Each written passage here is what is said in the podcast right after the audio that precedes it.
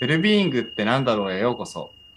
この番組はウェルビーイングなライフスタイルを日本に広めている週刊プラットフォーム ネスト を運営する藤代健介とウェルビーイング×ビジネスの観点で世界の動向をウォッチする稼働家の山崎まゆかがウェルビーイングに関するその時々の気になる話題について語り合う番組です。一つ告知をさせてください。くがつにじゅうににち木曜日とにじゅうさんにち祝日金曜日に ネスト ではウェルビーイングについて語り体験できる無料のオンラインイベントを開催します。ウェルビーイング×学び、ウェルビーイング×大企業、ウェルビーイング×グローバル、ウェルビーイング×贈与、ウェルビーイング×地球といったトークセッションを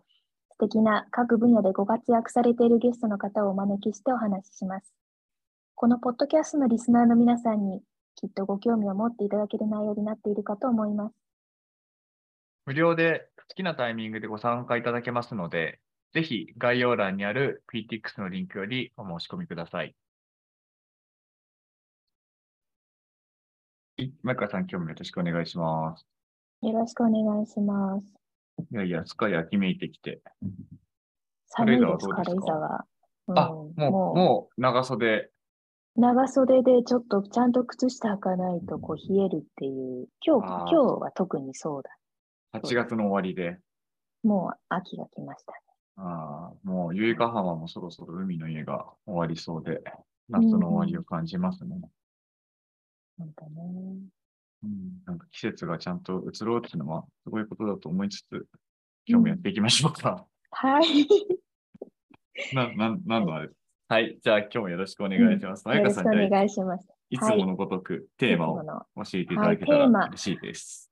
はい、テーマは、えっと、表面的なテーマは、リモートワークと、はい、まあ、出社っていうのが、まあ、今、あの、うん、企業でもすごく議論になっていて、はい、まあ、そこから入って、最終的には、あの、うん、オートノミーと英語で言われる、まあ、自立、はい、自分で決めて自分で実施する力っていう、はいはい、まあ、ちょっとその辺に話を、まあ、それとウェルビーイングというものの関係性みたいな。うん、だからちょっと直接ウェルビーイングど真ん中の話ではないんですけど、まあ、最後ちょっとそこにたどり着くかなという感じで。はい、お願いします。したいと思います。あの、まあ、なんでそもそも、まあ、リモートワークと出社っていう、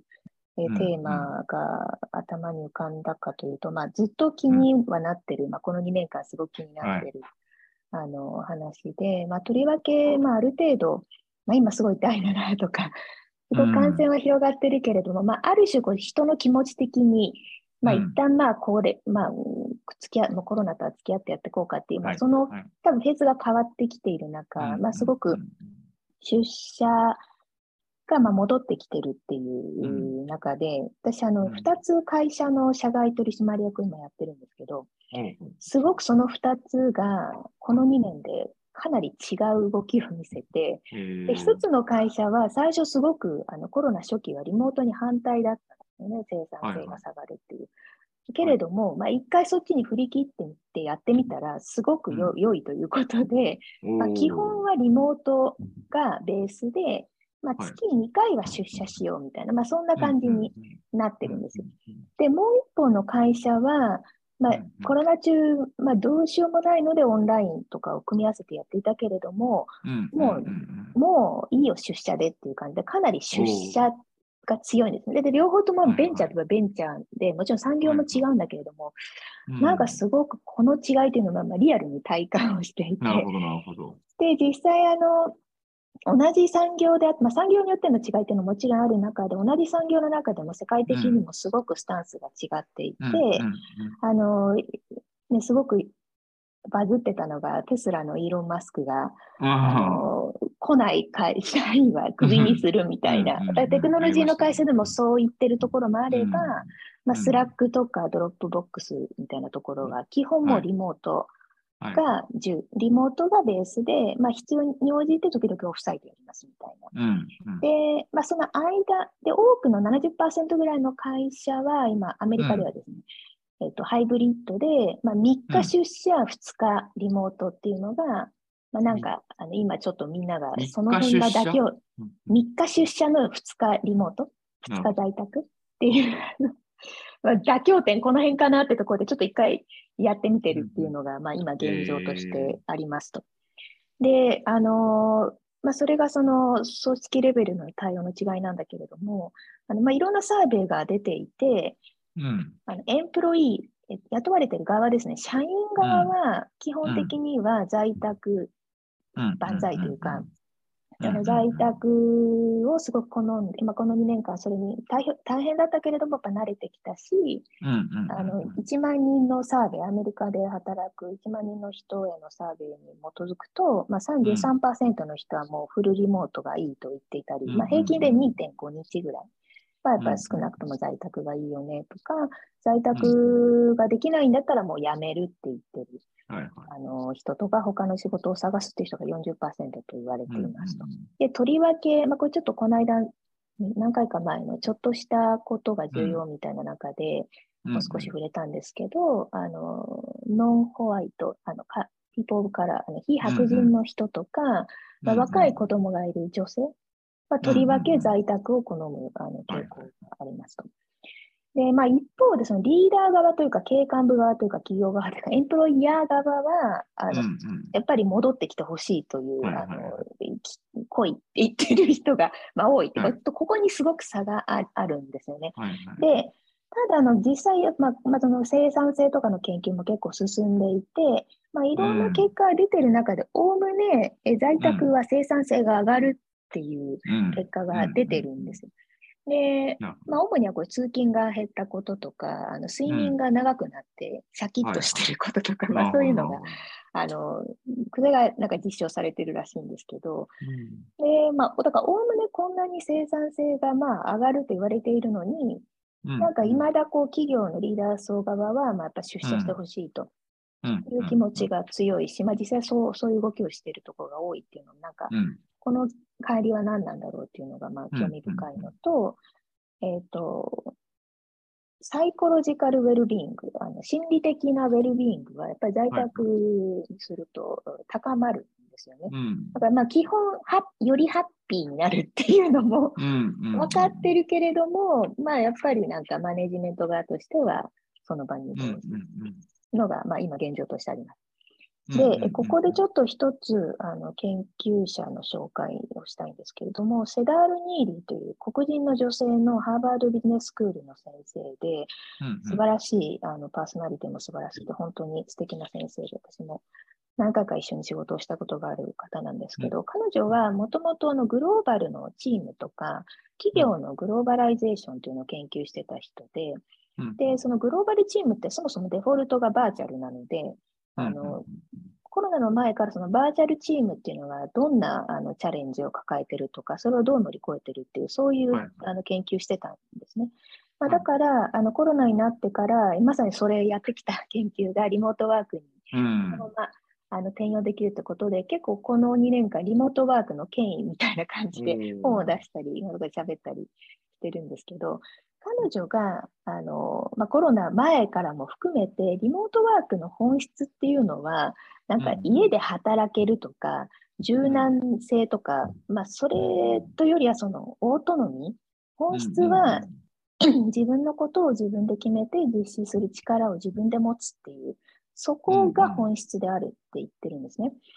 で、そのオートノミーがあると、あのまあ、自分は結局その信頼されてると感じるので、まあ、自信が高まったりとか、はいはい、あと、まあ、自分で決めて自分でやるので仕事に対して自分ごとで向き合うオーナーシップが高まって、うん、まあ、結構コミットメントも高まるから、うん、あのその仕事もちゃんとやる。結果的にですね、やるようになるとか、うん、その予定の調整を自分のあの人生のいろんな様々なものとの折り合いがつけやすいので、うん、あの全体的に見れば効率性が上がって、うん、あの仕事の質もあの量も高まるということであるっていうふうに言ってるんですよ。うん、で、実際この他の研究でも、この仕事のオートノミーの高まりと心理的なウェルビーイング、うん、サイコロジカルウェルビーイングっていうのは、あのポジティブに相関するっていう、そのそういう実証研究もあったりとかするんですよね。だからなんかそのさ、さっきの、まあ、なぜやっぱり、こう、こう、でもこのオートノミーっていうのは実はすごく、ここが肝というか、うんうん、あの、そのオートノミーというのを渡せるリーダー層というか、うん、その人を信頼して任せることができると、任された方は信頼されてると感じるし、うんまあ、自分で考えるようになるから自分でやって、うんまあ、だからどこで働こうとちゃんとあのパフォーマンスもしますと。で一方で、うん、いやそんな信頼できないよと思ってると、うん、どうせ見てないとサボるんじゃないかって思われると、うんうん そうですね、そんな風に思われるとやる気なくすし、うん、あのコミットメントも減るし、はい、結局本当に生産性が下がってサボってるように見えちゃうというか、うん、サボってるという結果が生まれちゃう、なんかその自己実現的というかな、なんかはい、はい、信頼、そもそものベース、人への信頼っていうのがあるかないかとか、うん、モテるかモテないかっていう、うん、なんかそことこの、なんかリモートワークがいいのかとか、その出社させるべきかみたいな、なんかその辺がすごく絡まってるなっていうのを、いや、本当です。アール の、あの研究から見て、あの、うん、読んで、ああ、そうだなと思ったんですよね。うん、でちなみに日本はどうかというと、あの、うん、ほとんどの国で、あの自分、その従業員側、社員側から、在宅になって生産性上がりましたか、うん、下がりましたかっていう、まあ、そういうサーベイがいろんなところで行われてるんだけれども、うん、ほとんどの国で基本上がるっていう答えが出てる、うんうんうんうん、だけど日本だけ圧倒的にその下がる、うん、下がったって答えてる人が多いっていう結果が出ていて、はいはいはい、なんかこれもなんかちょっとまあだからでこれもそのオートノミーと関係があるのか、うん、なんかそのそもそもこのオートノミーという概念がやっぱりあんまり日本の中で存在しない、その個がちょっと全体に溶けた中でなんとなく空気の中で仕事してるみたいな、別にそれが悪いって意味じゃなくて、まあ、そういうふうにやってきた中でなんか自分で考えて自分で決めてやるのですっていうことへのそもそもの多分理解とか、それが楽しい、それがいいことだっていうその実感とか体験とか経験とかがない状態で、その社員側もそうだし、しかもだからそういう関係性の中で上司もあの部下との関係性を築いてないっていう中でいきなり在宅を入れてしまうと、はいはい、まあ、全てが緩くほどけていってしまうというか、うん、なんか上司はしなんかサボってるんじゃないかと思って、で結局なんかサーベイランスのシステム入れたりしてね、あのどれだけスクリーンで上でちゃんと仕事してるか見張るみたいな、で見張られてる方よりやる気をなくしてなんかみたいな、その悪循環が始まりやすいというか、はいはい、なんかすごくね、あのー、なんだろう、なんかリモートがいいとか、なんか出社の方がいいとか、うん、まあ、それのやっぱりベースにはその 人, 人というものがどうその場にあるかっていうのの考え方の違いとか、うん、なんかそういう経験をしたことがあるかないかっていう、自分で考えて自分で決めるっていう、なんかその人生の経験があるかないかとか、うん、なんかすごくいろんなことが関わってくるんじゃないかなっていうのはちょっと思った次第です、うんうん、はい、ありがとうございます。いや、面白かったですね。そのオートノミーって結局、ネストとか時間上にね、うん、リズムを作って、うん、みんなで習慣をやっていこうっていう時にもかなりキーワードとしてよくよく登場する言葉だったりもするので、うん、改めて面白いなと思って聞いてました。うん、そうね。いや、なんか結局、だから、最後の日本の話はすごく面白いというか、うん、やっぱこうグローバル、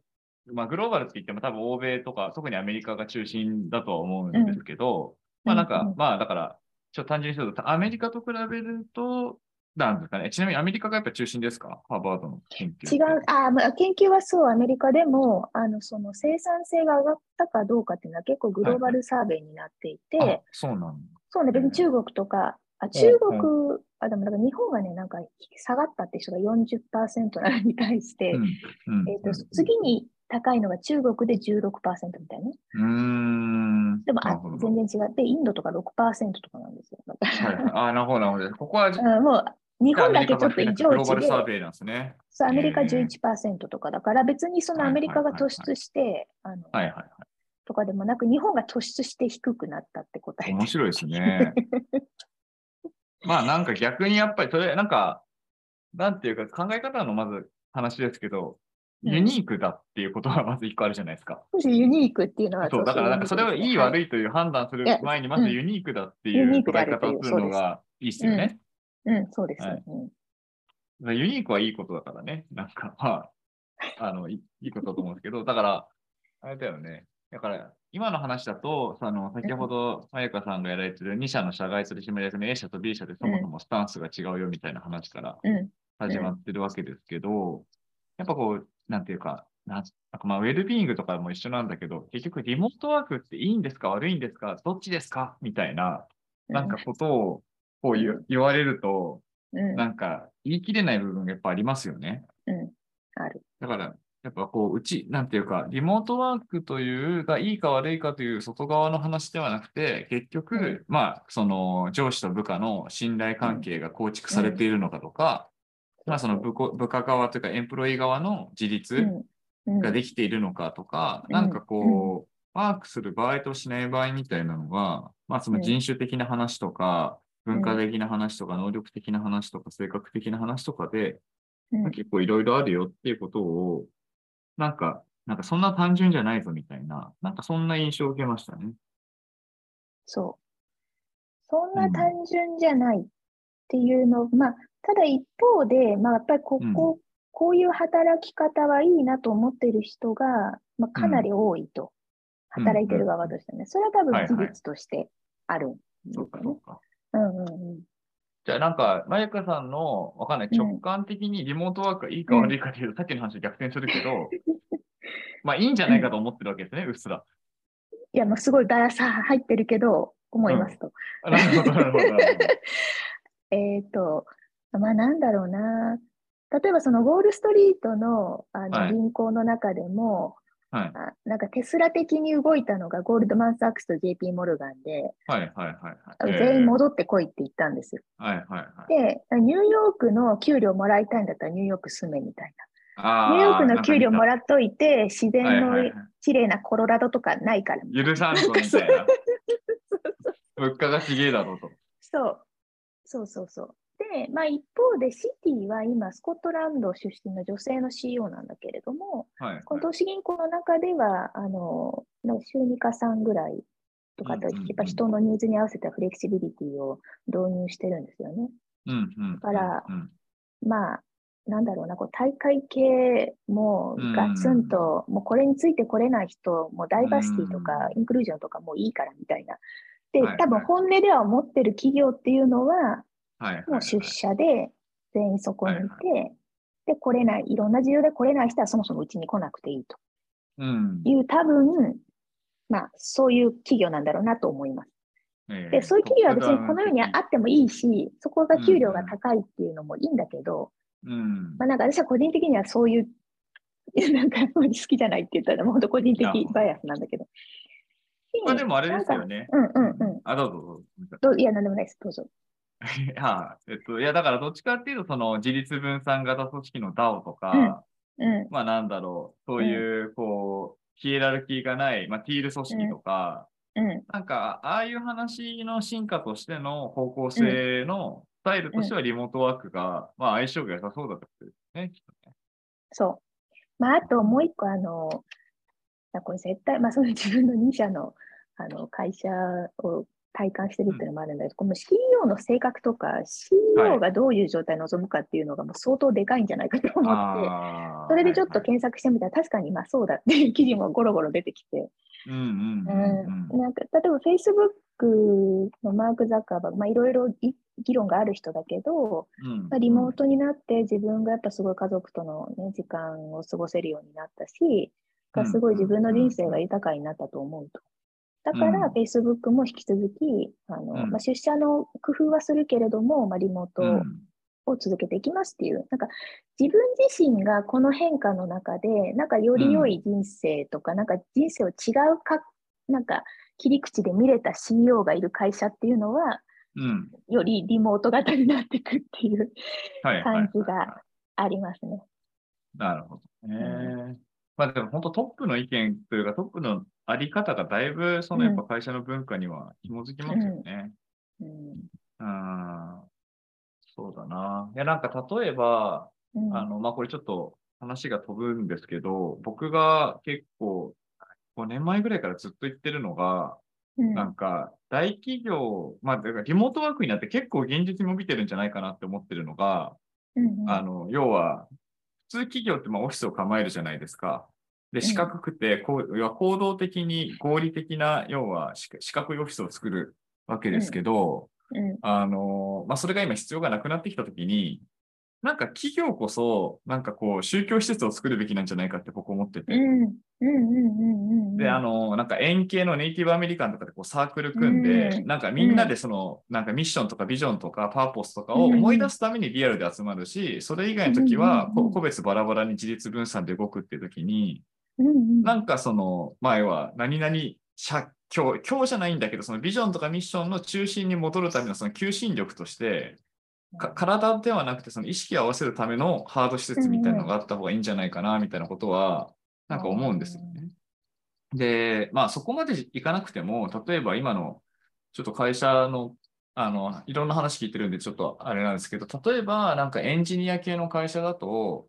完全フルリモートなんだけど、四半期にいっかいキャンプさ、キャンプ場でもう 全, 全社集めて、まあとりあえずもうなんか集まるみたいな話とか、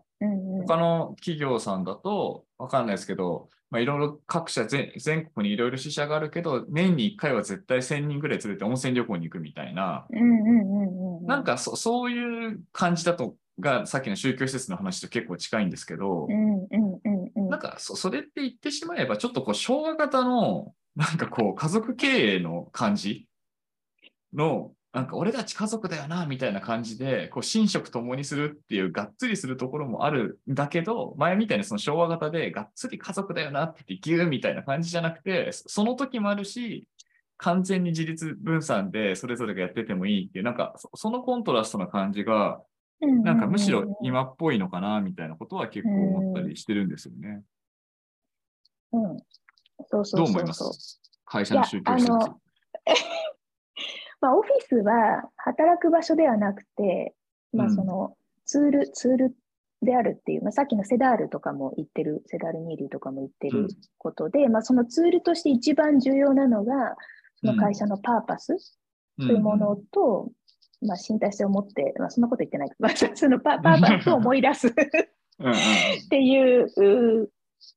のは言ってるので、まあ、まさにそういうことなのかなと。うん、思うよね。だからそれがいわゆるオフィスなのか、さっきケンちゃん言ってたような、あの別にオフィスじゃなくても、うん、あの違う場所であっても多分それはできるし、だその会社にとって、うん、まあ、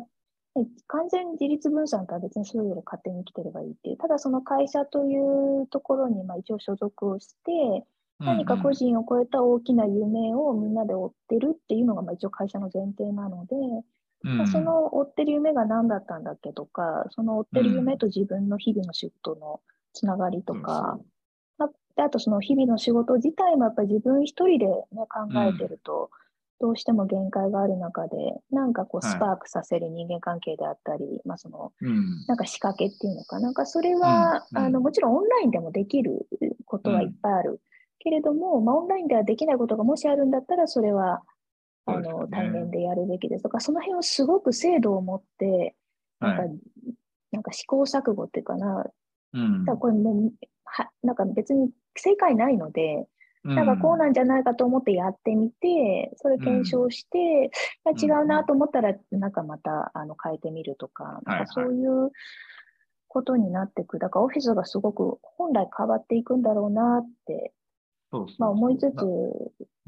なんかね、東京駅八重洲口に自動ーンってなんか、今まで型の。いやー、そうなんですよ。もっとね、モスクみたいなのがね、東京駅にいっぱい立つと面白いんですけどね。めちゃめちゃ会社の雰囲気感が、ショールームともちょっと違うくて、でもなんかそうすると、社員とお客様とかの垣根も消え、うん、なくなっていくと思うんですよ。で、なんかそこに行くと、わかんない、なんか創業者の社長のなんか自伝とかがあって、なんかもはや偶像が飾れ、まあそこまでやるとちょっとやりすぎなんですけど、えっと、まあそれは置いといて。あ、でもね、もう一個、もう一個の観点として、さっきのエン、うんうんエンプロイーは基本自立を望むよって話があるんですけど、多分そこって、うんうん、まあもしかしたら研究があったら聞きたいんですけど、多分新卒と、その成熟されてる人とかでやっぱ全然違くないですか？全然違う、全然違う。そこ、それ、そこはもうあのあ、まあ、研究というかすでに現場のレベルで。やっぱ新卒ちょっと迷子になりますよね。迷子になるなるなる。ですよね。なんかやっぱこう、なんていうか、やっぱこう、これもなんかその、まあネイティブ、今ちょっと村とか宗教施設の例えが出てきたんで、ネイティブアメリカンとかのやっぱり村とかでも、やっぱこう村にいるのって老人と子供たちで、まあ、だんだん成熟してくると狩りに出たりとか自分の仕事したりとかって比率分散でしていくんだけど、やっぱりこう老人と子供たちは村にいて 村, 村の教えとは何なのかとか村とは何なのかみたいなことをやっぱりこうブートキャンプ的に育っていく時期があって、そこから一人前になったらあなたの思うようにこの村を良くしていきなさいっていうやっぱ過程があるから、なんか新卒も、その、もうなんかこの会社のカルチャーとかを勝手を知ってる人も、同時にお好きなようにどうぞっていうと、なんかその新卒側の気持ちが逆になんていうか、わからないままやって、結果的に迷子みたいになるのは、まあ多いんだろうなと思ったときに、うん、なんかそのオフィスとかのあり方も、うん、なんでしょうね。全員が来るとかじゃなくて、もうちょっとこう学校形式になってくる。だから宗教施設&学校施設みたいな。なんか感じとかで、まあだからあれですよね、まあ、普通にあの僕会社入ったことないんでわかんないんですけど、やっぱりあの新卒で寮とかありますもんね。あ、まあ、まあ、そうだよね。だから入社式とかもきっと、まあぎねまあ、いわゆる儀式だし、寮もそうだろうし、うん、昔の熱海の温泉旅行とか、まあ、その昭和の中の、そうそうそう、なんか多分があると思うんだよ。そうそう、やっていたことの中に、運動会やった方がいいんだよ、運動会。いや、いや、い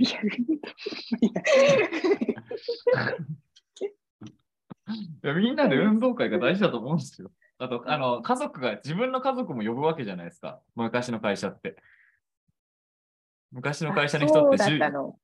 いや、私も外資しか働いたことないから、ちょっとよくわかんない。あ、僕も概念と本でしか知らないんですけど。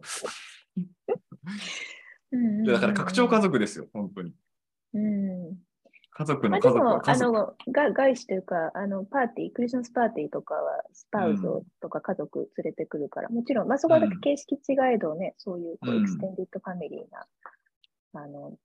うん、ところでそれはグローバル共通であるよね。うん、うん、いやだからやっぱこう、なんかその宗教施設、宗教もそうだし、そのやっぱ、えっと、多分リモートワークっていうのをや、だから今までって、うん、な, なんとなくつかず離れずいい感じに固まってたと思うんですよ。うん、で, で、今多分 シーイーオー とかが怖いのは、まあ、僕もこれコミュニティやってるからよくわかるんですけど、うん、リモートワークって遠心力が効きすぎるんですよね。うん、で、遠心力が効きすぎると、それに対してもうなんかバラバラになっちゃうんじゃないかとか、うんうん、なんかこう、なんか全然こうみんなが好き勝手やっちゃうんじゃないかって、この遠心力に対する多分、なんか無条件の恐怖とか不安があると思うんですよ。あるよね。でその時に遠心力を抑えるんじゃなくて、遠心力はそのまんま保ちながら、 そ, それの要は反するものとしての求心力っていうものをむしろ ど, どう設計していくかの方が今っぽい気がしてて、なんか過去戻りして中途半端に遠心力と求心力効かせるぐらいだったら、思いっきり遠心力を日常では効かせて、非日常で求心力を思いっきり効かせて、そのなんかコントラストがすごいこう個人の自由も組織の団結もまあ担保するっていうようなことがあるんだとしたら、多分オフィスっていうのは基本的に非日常の場だし、祝祭の場になってくるし、仕事の場ではなくて意識の場になってくるってなった時に、なんかもっとそこをこうなんかね、ちゃんと設計するというか意識するといいと思うんですよね。あ、そうだね。なんかちょっと前にオフィスはもはやオフサイトであるっていうなんかビジネスレビューの記事が出てた。非日常の場なんだよね、オフィスが。そうだ、それをなんか遊牧民的にわかんないけど、うんうん、毎, 毎年キャンプ場とか宿泊場所を変えるってやり方、ここはちょっとね、僕逆にどっかの企業さんと実験してみたいんですけど、なんか毎年とか毎回場所変える方が、なんかこう、社員に非日常感がよりまして刺激的なのか、と, とはいえ会社としてやっぱりこう、文化とか記憶を積み重ねる場所っていうものを持っといた方が、なんだかんだで求心力が強くなるのかって、僕、後者だと思うんですよね。うん、なるほどね。後者の内容に特化したときに、で、かつ日常でもやっぱりその場所ってあるから、うん、日常でも使われることを一応前提としながら、でも非日常では そ, そこでそういうなんか求心力的儀式が取り行われるみたいなものを、うん、なんかオフィスが革新的に作ったら面白いと思うんだよなってことをごねんまえからずっと言ってるんですけど、誰も聞いてくれないんですよ。いや、聞いてくれよ。聞いて面白い、面白い、面白いまでは言ってくれるんだけど。時代は来ている、時代は来ている。そうそうそう。面白いねまではずっと言ってくれるんですけど、誰もこうね。うんうん、そうそうそうそう。いやでもなんか、あとまあちょっと、まあ、会社名出ちゃうんですけど、あの銀座にソニーパークってあるじゃないですか。うんうんうん、あれの、まあ、担当者さんとかとこの前なんかちょっと話したときに、うん、あのやっぱりあれってソニーがソニーとして公の立場を取るっていうことをかなり意図して作ってるんですよね。うん、だからソニーという一会社だけど銀座に公園を作って余白を作って、うんうん、その余白の中で、うんうんうん、まあ、みんなが触れ合ってくれればいいっていう、うんうん、まあ、まさにあれ、あれが集その求心力装置だなって感じがしてて、うんうんうん、だに日常はむしろ、まあ、ほぼ透明なその公の場として、まあ、なんだろう、まあ、寺とかもそうですけど、まあ、だ誰でも来ていいよ、来るとなんとなく余白があって気持ちいいよねっていう場を作りつつ、うん、大事な時はそこでこうセレモニアルに全社、全社員が集まってそこを過ごすみたいな、なんかそういうちょっとこうなんか余白を、日常としての余白、非日常としての儀式みたいなことを意識しながらなんかオフィス作り変えたらいいんじゃないかな。うん、そうすると、おのずとそのパーポスに共感する社員じゃない共感者たちも集まってくるし、なんかステークホルダーとか、もうどんどんどんどん、なんか求心力の中に巻き込まれていくんじゃないかなって。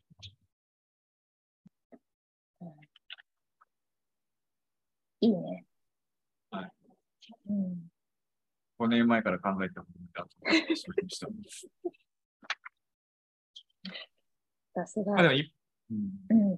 まあ、一方でそのじじオートノミーの話っていうのはまた全然違うレベルで、うん、その個人がどうオートノミーをまあ発揮していくのか、うん、であと日本人がなんでそれがまあ苦手なのかっていう話はまた全然違うレイヤーでいろいろあるんですけど、うんうん、まあ、それはまたちょっと今度ですかね、まあ、いついつ今度が来るか分かんないけどまあでもなんか言ってしまえば日本は結局その戦後、まあ、明治維新もそうだけど、まあ、なんかこう明治維新と戦後っていう時に、うん、なんかある種なんかめちゃくちゃ早いレベルでの近代化を迫られちゃったから、うん、全然精神が近代化してないわけですよね、うん、日本人の精神性みたいなものが。だからその自立とか自由とかって、まあ、近代 の, そのフランス革命でいうその自由平等博愛みたいな、なんか そ, そういうものって精神的にはインストールされてないから、うんうん、だからまあ結局変な多分状況になってるんですけど、でもなんか そ, それって多分これからむしろポスト近代的に近代の限界を超えていくっていったときに、なんかそのなんかオリジナリティがすごい世界に対してはすごいなんていうか、でも外側は近代化してるじゃないですか。でも内側は近代化してないっていう、なんか そ, そこら辺がね、実はめちゃくちゃ可能性があるような気はしてるんですけどね。そうね、いや内側の近代化してない部分がこういい感じで残ってればいいんですけど、なんかそれすらも忘れてしまってるんではないかっていう、なんかちょっとあそういう不安もありますね、自分も含めてね。え、どういうことですか、ちなみに。え、近代化してないこと、近代化しなかったこと。いや、近代化、いやたな、なんていうのかな、例えばその、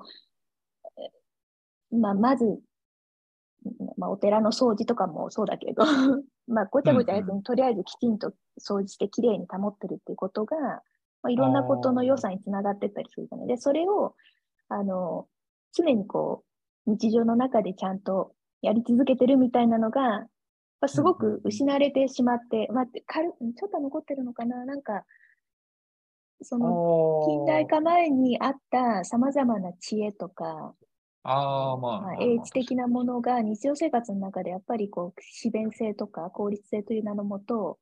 すごい消えてしまっていて、まあ、美意識とかも含めて、うん、あのね、ちょっとでもよりお金かかる、より時間かかるってものがなんか捨てられてきてしまった数十年な気がしていて、うん、なんかその中で私たちの精神性もなんか、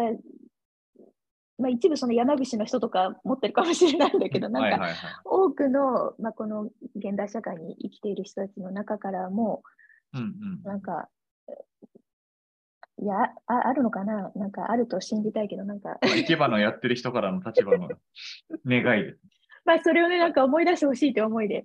やっている。まあでも僕が言ってるのは、僕が言ってるのは多分そこまでそのなんていうかすごい、まあ、本当の意味での日本の精神性とかの話ではなくて。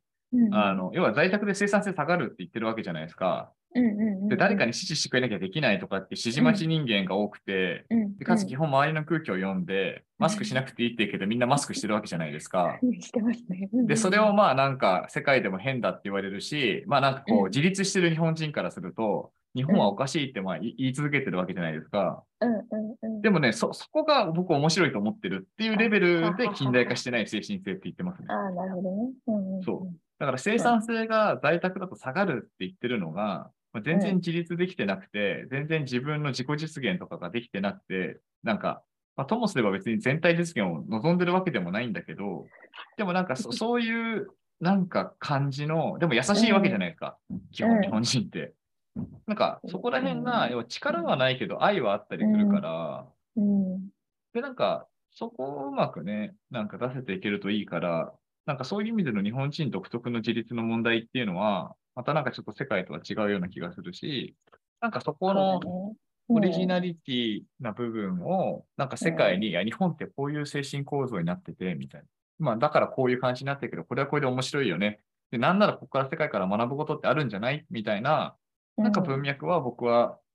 個人的には作っていきたいというか興味がある分野ではあります。はい、ということで今日はまゆかちゃん、じゃあ一番今日のまとめの一言お願いします。ああのその、まあ、前も出てきたのかな、遠心力とその求心力のバランスというか、でこれをやっぱその遠心力がつ振り切っちゃうっていう、その上で求心力っていうのがなんかすごくいいなと、うん、思っていて、なんとなく妥協して真ん中に落とそうとするんじゃなくて、はいはい、まあ、なんかあのそういうのが、まあ、一つの企業という単位でできるのか、なんか社会での人の生き方というレベルでできるのかわかんないけど、なんかちょっと、うんうん、あのキーワードをもらった感じがあります。そうですね。じゃあ僕もそこに合わせると、だから個人と全体のバランスっていうのも、うん、まあどっちもどっちもまあまあいいっていうその性的平衡で折り合いつけるじゃなくて、やっぱ個人の実現も全体の実現も両方取るって言った時のその動的平衡って言ったりしますけど、なんか要はなんか そ, その状態をまあどう作っていくのかっていうのが多分結構今回面白い話に多分なってきてて、うん、まあなんかね、はい、あのまあそうですね、僕もすごいあの学びが多かった時間でした。はい、ということで今日もありがとうございました。ありがとうございました。